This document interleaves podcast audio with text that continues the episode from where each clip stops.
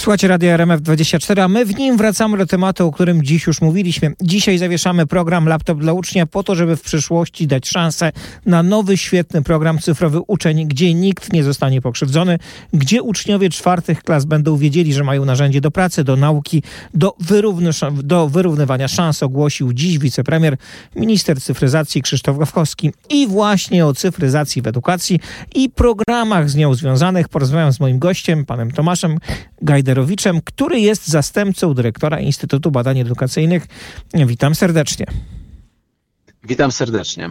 No i zacznijmy od takiego pytania. No, my ogłaszamy kolejny wielki program cyfryzacyjny, a w tym samym czasie w Szwecji, która podobne programy ogłaszała całkiem niedawno, odchodzi się od modelu cyfryzacji i mówi się, że trzeba jednak wrócić do drukowanych podręczników, a także do egzaminów z udziałem, z użyciem ołówka i papieru. To może zamiast e, programu cyfrowy uczeń trzeba dać, e, nie wiem, program kredowy ludek. Hmm. No na pewno w pewnym momencie zachłysnęliśmy się troszeczkę technologią, myśląc, że ona zdominuje e, nasze, również naszą edukację. Tylko no niestety z technologią bardzo wiele niebezpieczeństw e, przyszło do edukacji. Na przykład to, że przestały dzieci w procesie uczenia się musieć zastanawiać się nad rozwiązaniem problemów, ponieważ te problemy były im od razu dostarczane. Tak naprawdę już nawet w czasach przed GPT-chat i innymi narzędziami sztucznej inteligencji, już te procesy procesy kognitywne były zaburzone e, przez e, właśnie gotowe rozwiązania. Podczas kiedy wiemy z badań, że jedną z najlepszych rzeczy dla dzieci w procesie edukacji jest to, żeby zastanawiały się nad czym, przywoływały wiedzę, starały się sobie przypomnieć i uczyły się schematów rozwiązywania problemów. Czyli co, jeśli dobrze rozumiem, powinniśmy zabrać dzieciom przed wejściem do szkół komórki, komórki, komputery, tego typu rzeczy. No właśnie chodzi o to, że każda przesada jest w złym stylu. Nie chodzi o to, żeby z jednej strony e, nagle zaleć szkołę tylko i wyłącznie metodami opartymi o dzisiejsze pełne wykorzystanie wszystkich narzędzi e, cyfrowych, albo żeby w tym momencie tego zakazać. Natomiast e, jest, warto spojrzeć na badania, a nie na to, co nam się wydaje. To znaczy, po pierwsze, z badań wynika, że te cyfrowe pomoce w szkole niespecjalnie mają wpływ na wyniki edukacyjne uczniów są badania, które pokazują, że są metody, które są korzystne, ale jest też bardzo wiele badań, które pokazują, że tak naprawdę ta korzyść z tych cyfrowych narzędzi w edukacji, o ile nie są używane w naprawdę sensowny sposób, jest e, niewielka albo wręcz czasem negatywna. Co to znaczy, co to znaczy sensowny sposób? No, znowu, badania psychologii kognitywnej jasno mówią, jakimi metodami można, jakie aplikacje używać, żeby dzieciaki faktycznie uczyły się jak najwięcej i robiły ten, ten postęp edukacyjny. Natomiast Pandemia nauczyła nas tego, że rynek został zalany przez setki edtechowych rozwiązań, które bardzo pięknie wyglądają, chwalą się swoją skutecznością, ale poparcia w badaniach nie ma to żadnego. E, jako Instytut Badań Edukacyjnych od pewnego czasu otrzymujemy, od, od, od, trzech tygodni z Instytutem zarządzamy, ale przez te trzy tygodnie muszę powiedzieć, że z pewnym podziwem obserwuję, jak ministerstwo zwraca się do Instytutu o wyniki badań w obszarze tych rzeczy, które nurtują dzisiaj um, polityków, czyli przede wszystkim prace domowe, ale też e, to, jak powinien być zbudowany program laptop dla ucznia, jak powinna być zbudowane wykorzystanie technik cyfrowych w edukacji. Może jest tak, ja zadam pytanie laika, ale jednak ojca, kilkorga dzieci, który się zajmuje też, obserwuje różne rzeczy, że po prostu te starsze metody nauki były skuteczne, a obsługi komputera, korzystania z aplikacji, z tego wszystkiego dziecko i tak się uczy poza szkołą. Mówiąc inaczej, zostawmy w szkole to, co było. Nie mówię, że bez zmian, ale chodzi mi o pewien model nauki, bo całej reszty dziecko nauczy się poza. Często zresztą nawet lepiej się nauczy, jak będzie miało krótki post od dostępu do niektórych przynajmniej z aplikacji w szkole.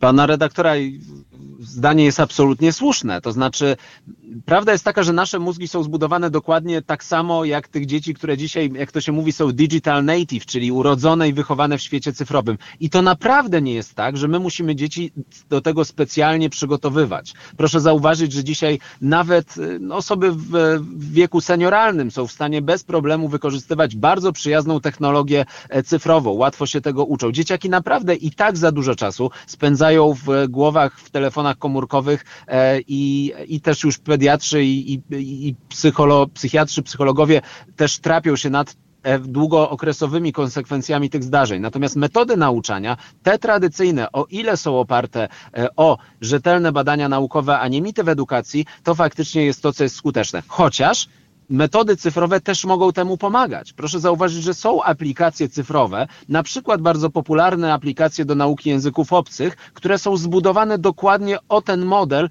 uczenia się, który jest skuteczny, o przywoływanie z pamięci długotrwałej i mądre rozkładanie materiału w czasie i jego przeplatanie. Ale tak, po, takie tradycyjne nauczanie jest absolutnie podstawą i powinno być wspierane przez narzędzia cyfrowe, a nie na odwrót. Wspomniał Pan o tym, że nasze mózgi są takie same. No i tak i nie, dlatego że twierdzą część badań, znowuż nie wszystkie, ale część twierdzi, że długotrwałe przewidywanie w tym, prze, przebywanie w tym środowisku nie, mm, wirtualnym prowadzi do pewnych zmian w naszym odbiorze e, rzeczywistości. Tak jak wcześniej zmieniła e, naszą, nasze postrzeganie rzeczywistości e, telewizja, tak teraz jeszcze głębiej ten odbiór, postrzeganie zmienia to główne medium współczesności, jakim jest właśnie tablet, czy jeszcze bardziej telefon.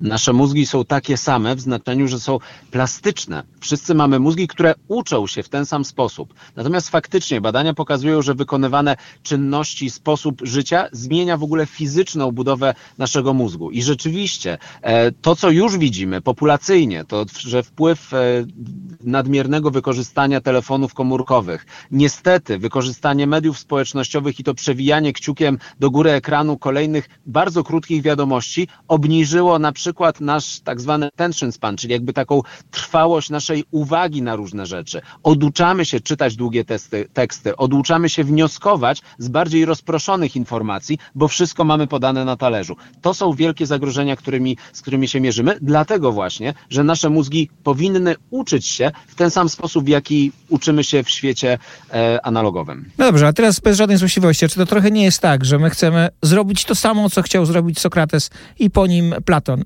Oni żyli w czasie, kiedy wchodziła rewolucja pisma, ona wchodziła oczywiście dużo dłużej, ale Sokrates w ogóle nie zapisywał, Platon zapisywał tylko te rzeczy ogólne, tych najważniejszych. Nie zapisywał, bo mówił, a pismo to jest taka mm, ogłupiająca bardzo e, metoda mm, zapisu myśli. Tak naprawdę nauczać trzeba tylko ustnie. No i my teraz mówimy dokładnie to samo. Nie, no te nowe metody, one się nie sprawdzają, są beznadziejne, bo tylko pismo to jest y, dobra metoda. No i okazało się, że to, czego Platon nie zapisał, to się nie zachowało. To może teraz będzie podobnie. To, czego nie wpiszemy w chmurę, przepadnie.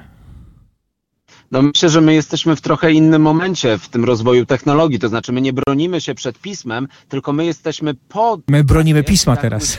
się tą tak, tak, ja wiem, ale my jesteśmy po etapie zachłyśnięcia się e, technologią cyfrową w, wszędzie, w każdej naszej dziedzinie życia. To jest trochę tak, jak było w momencie, w którym na przykład e, weszły media społecznościowe i zaczął się problem e, z, z informacją, z danymi osobowymi. One były jakby wszędzie, bez problemu latały i nagle zdaliśmy sobie sprawę, że to, prywatność też trzeba unormować. Teraz tak mamy ze światem cyfrowym, to znaczy widzimy, że on jest potrzebny, widzimy, że on jest wszędzie, natomiast trzeba go troszeczkę włożyć w pewne ramy do tego, żeby nie zaczął być szkodliwy. Tak jak dzisiaj jest ze sztuczną inteligencją, która bez włożenia w pewne ramy może stawać się niebezpieczna e, dla człowieka.